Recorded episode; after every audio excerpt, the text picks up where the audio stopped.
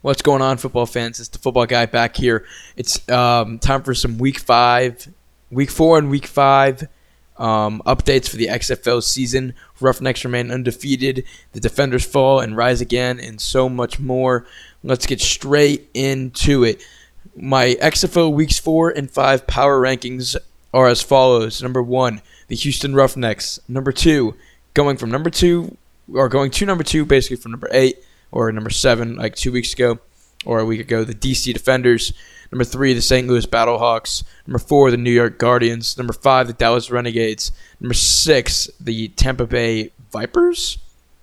No, number six, sorry, the LA Wildcats. Number seven, the Tampa Bay Vipers. And number eight, the Seattle Dragons. My week four player of the week is Nick Holley from the uh, Houston Roughnecks.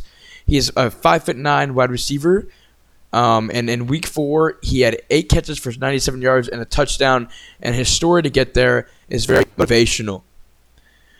Now to go over some week four XFL scores.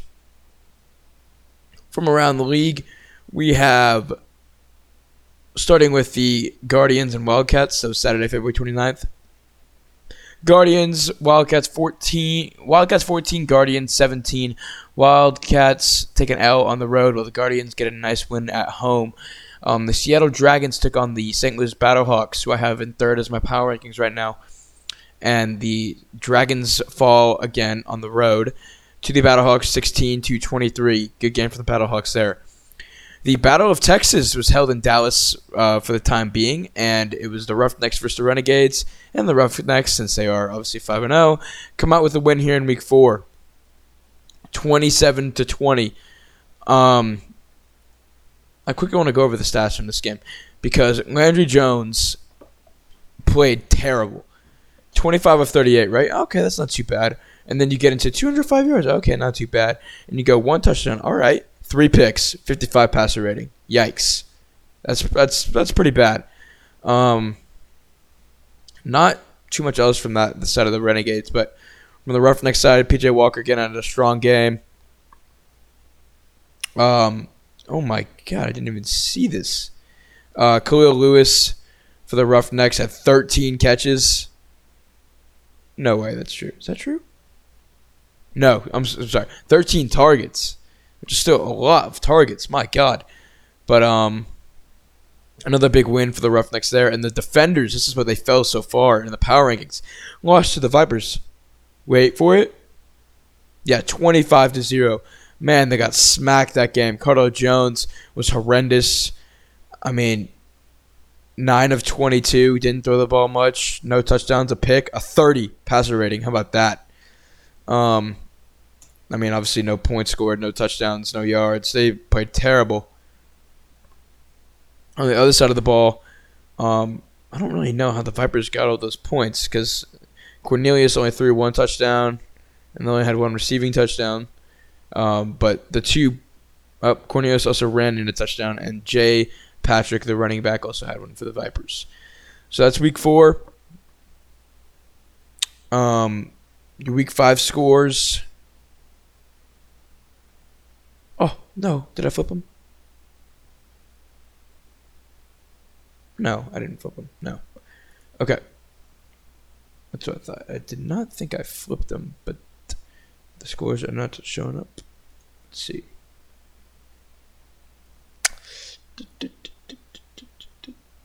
Here we go. Okay, okay. Um, Week five, Seattle Dragons visit the Houston Roughnecks, and of course, the Roughnecks are undefeated, so they win twenty-three to thirty-two.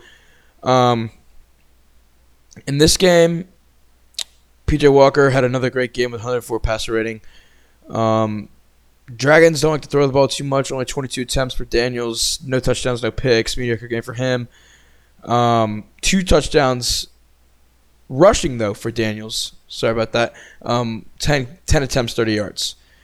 So, um, Cam Phillips on the Roughneck side Obviously, you know the name by now. 10 catches, 122 yards, and two touchdowns. The man is a beast. Him and PJ should definitely be in, in, in at least on a practice squad next year for sure in the NFL. Um, Guardians at Renegades. Again, the Renegades were opening favorites at the start of the season to win the whole thing, and that was just so wrong. in so many ways. Um, 30 to 12 was the score. Guardians getting the dub there on the road. Not not too many flashing stats on either side of the ball there, so we're gonna move on.